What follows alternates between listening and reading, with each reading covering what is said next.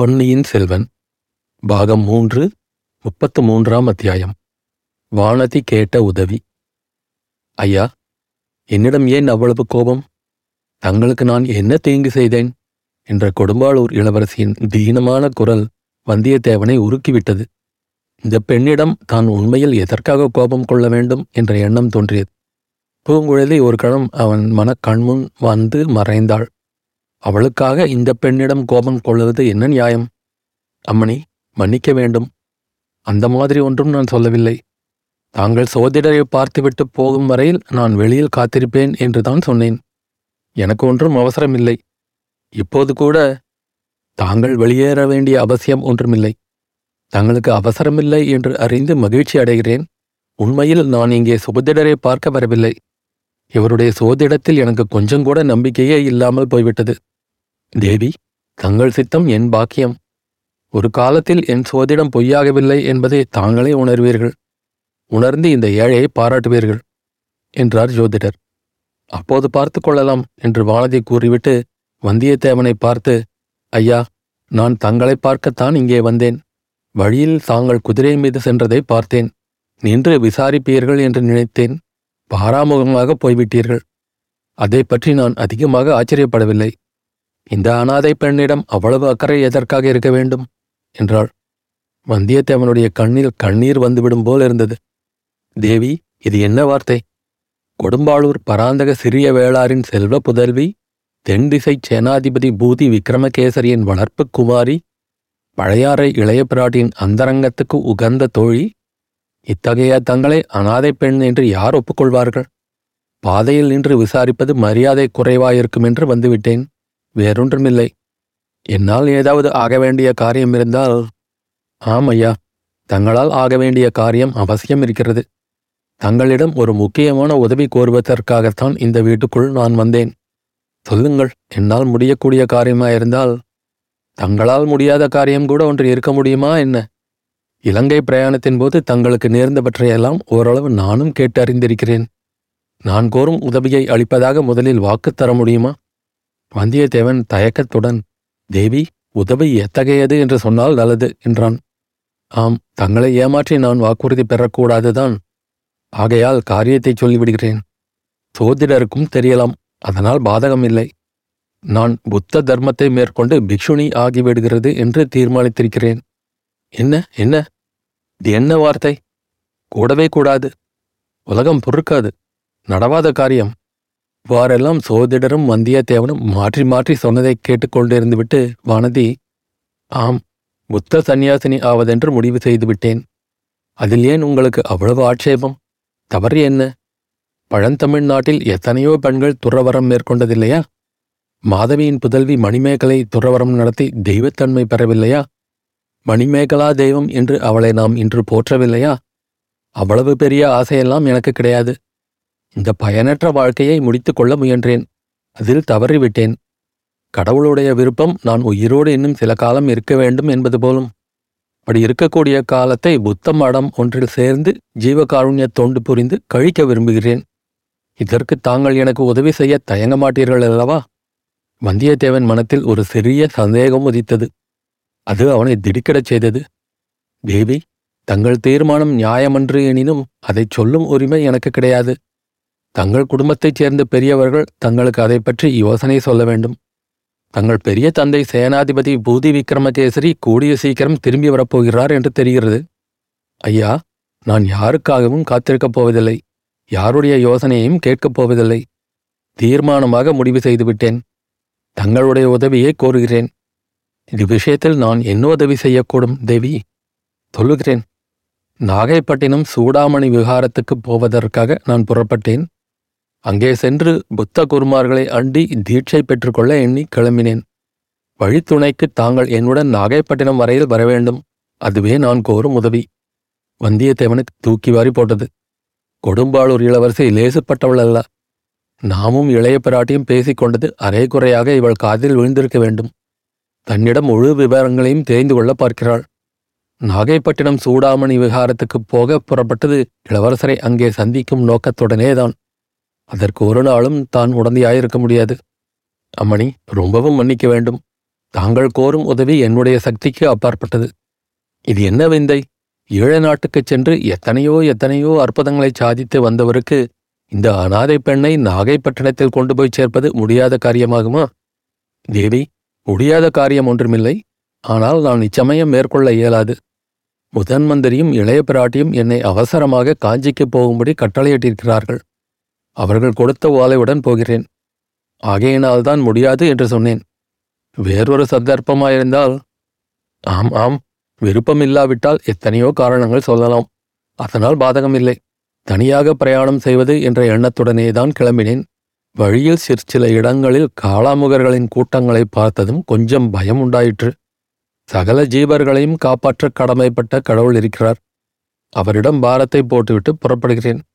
உலகத்தைத் துறந்து சன்னியாசினியாக முடிவு செய்த ஒரு பேதை பெண்ணை யார் என்ன செய்து விடுவார்கள்? போய் வருகிறேன் சோதிடரே என்று கூறிவிட்டு வாலதி புறப்பட்டாள். அவளை பின்தொடர்ந்து போய்கொண்டே சோதிடர் தேவி தேவி இருட்டும் சமயமாகிவிட்டதே. அமாவாசை கங்குல் அதோடு வடகிழக்கில் மேகங்கள் குமுறுகின்றன.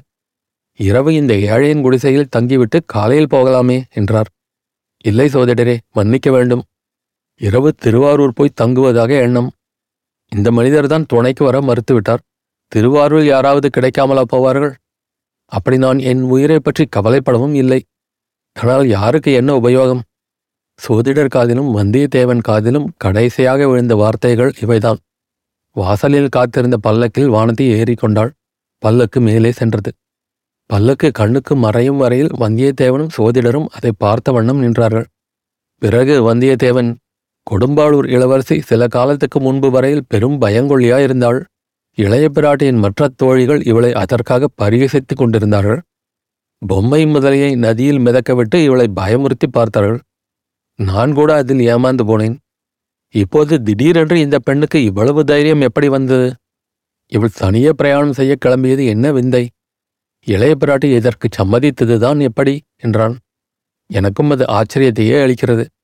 சென்ற முறை இப்பெண் இந்த குடிசைக்கு வந்திருந்த போது திடீரென்று மயக்கம் போட்டு விழுந்து விட்டாள் தயங்கி தயங்கி ஈன ஸ்வரத்தில் பேசினாள். அந்த கொடும்பாளூர் இளவரசிதானா இவள்? என்று சந்தேகமாயிருக்கிறது. இன்று எவ்வளவு படபடப்பாகவும் துணிச்சலாகவும் பேசினாள். இப்படிப்பட்ட திடீர் மனம் மாறுதலுக்கு என்ன காரணமாயிருக்கும் என்று நினைக்கிறீர்கள்? என்று கேட்டான். ஏதோ முக்கியமான செய்தி இவளுடைய மனத்தில் ஒரு பெரும் அதிர்ச்சியை உண்டு பண்ணியிருக்க வேண்டும். அப்படி என்ன முக்கியமான செய்தி இருக்க முடியும்? ஏன்? பொன்னியின் செல்வரை கடல் கொண்டு விட்ட செய்தியே போதாதா? இந்த பெண்ணுக்கும் இளவரசருக்கும் திருமணம் நடக்கக்கூடும் என்று பேச்சாயிருந்ததே இவ்விதம் சோதிடர் கூறியபோது வந்தியத்தேவன் பொன்னியின் செல்வரை கடல் கொண்டு விட்ட செய்தியா? அல்லது அவர் பிழைத்து நாகப்பட்டினத்தில் இருக்கிறார் என்ற செய்தியா? அல்லது பூங்குழலியை பற்றி நான் கூறிய செய்தியா? எது இவளுக்கு இத்தகைய அதிர்ச்சியை அளித்திருக்கக்கூடும்? என்று சிந்தனை செய்தான். ஆம் சோதிடரே கொடும்பாளூர் வம்சத்தார் பரம்பரையான வீரசைவர்களாயிற்றே இந்த பெண்ணுக்கு திடீரென்று புத்த மதத்தில் பற்று உண்டாவதேன்? என்றான். பூர்வ ஜன்ம வாசனையா இருக்கலாம் என்றார் சோதிடர் நாகைப்பட்டினம் சூடாமணி விகாரத்துக்கு புறப்படுவானேன்? அதுதான் எனக்கும் வியப்பை அளிக்கிறது. உம்முடைய சோதிட சாஸ்திரத்தில் பார்த்து சொல்ல முடியாதா? தம்பி சோதிட சாஸ்திரத்தின் மூலம் இதை எப்படி அறியலாம்? இது ஒற்றாடல் சாஸ்திரத்தைச் சேர்ந்தது. ஒற்றாடல் என்று ஒரு சாஸ்திரமா? ஏன் இல்லை? பொய்யாமொழி புலவரின் திருக்குறளைப் பற்றி நீ கேட்டதில்லையா? அப்படி ஒரு நூல் உண்டு என்று கேட்ட ஞாபகம் இருக்கிறது. அந்த நூலில் ஒற்றாடல் என்று ஓர் அதிகாரம் இருக்கிறது. அதில் பத்து பாடல்கள் இருக்கின்றன. அப்படியா? அவற்றில் இரண்டொரு நல்ல பாடல்கள் சொல்லுங்கள். எல்லாம் நல்ல பாடல்கள்தான் இதை கேள். வினை செய்வார் தஞ்சுற்றம் வேண்டாதார் என்றாங்கு அனைவரையும் ஆராய்வது ஒற்று. அரசன் தன் கீழ் ஊழியம் செய்வோரையும் தன்னுடைய சொந்த உறவினரையும் அவ்வாறே தன் பகைவர்களையும் ஒற்றார்கள் வைத்து ஆராய்ந்து கொள்ள வேண்டும் என்கிறார் வள்ளுவர். இன்னும் கேள்.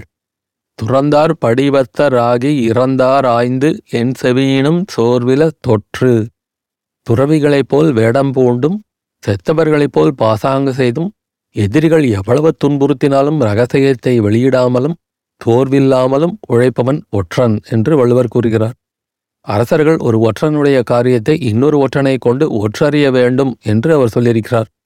ஒற்றொற்றி தந்த பொருளையும் மற்றுமோர் ஒற்றினால் ஒற்றிக்கொளல் இந்த பாடல்களையெல்லாம் நீ கேட்டதில்லை என்றா சொல்கிறாய் வந்தியத்தேவனுக்கு ஒரே வியப்பாய் போய்விட்டது.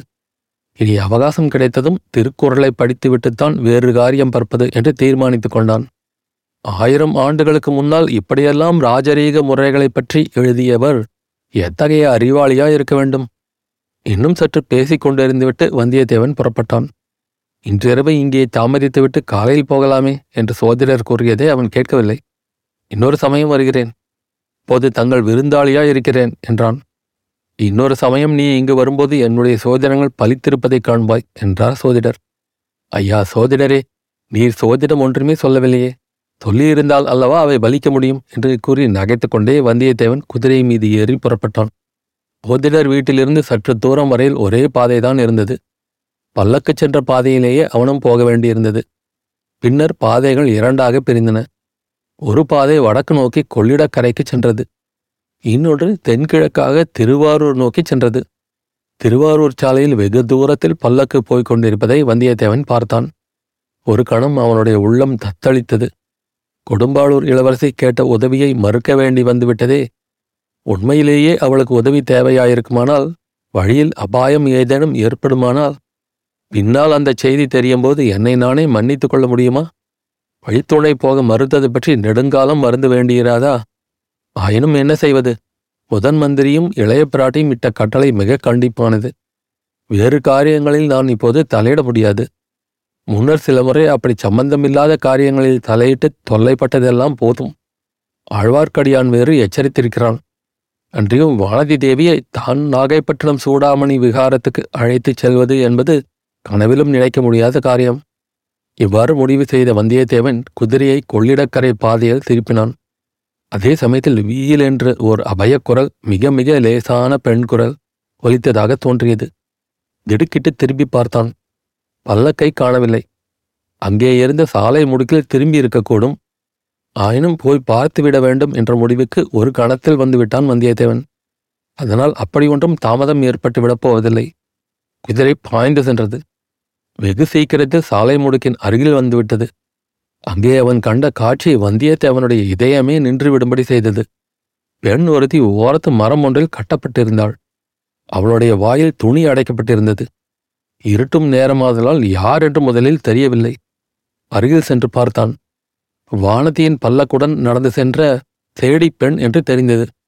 அவள் முனகைக் கொண்டே தன் கட்டுக்களை அவிழ்த்துக் கொள்ள முயன்று கொண்டிருந்தாள்.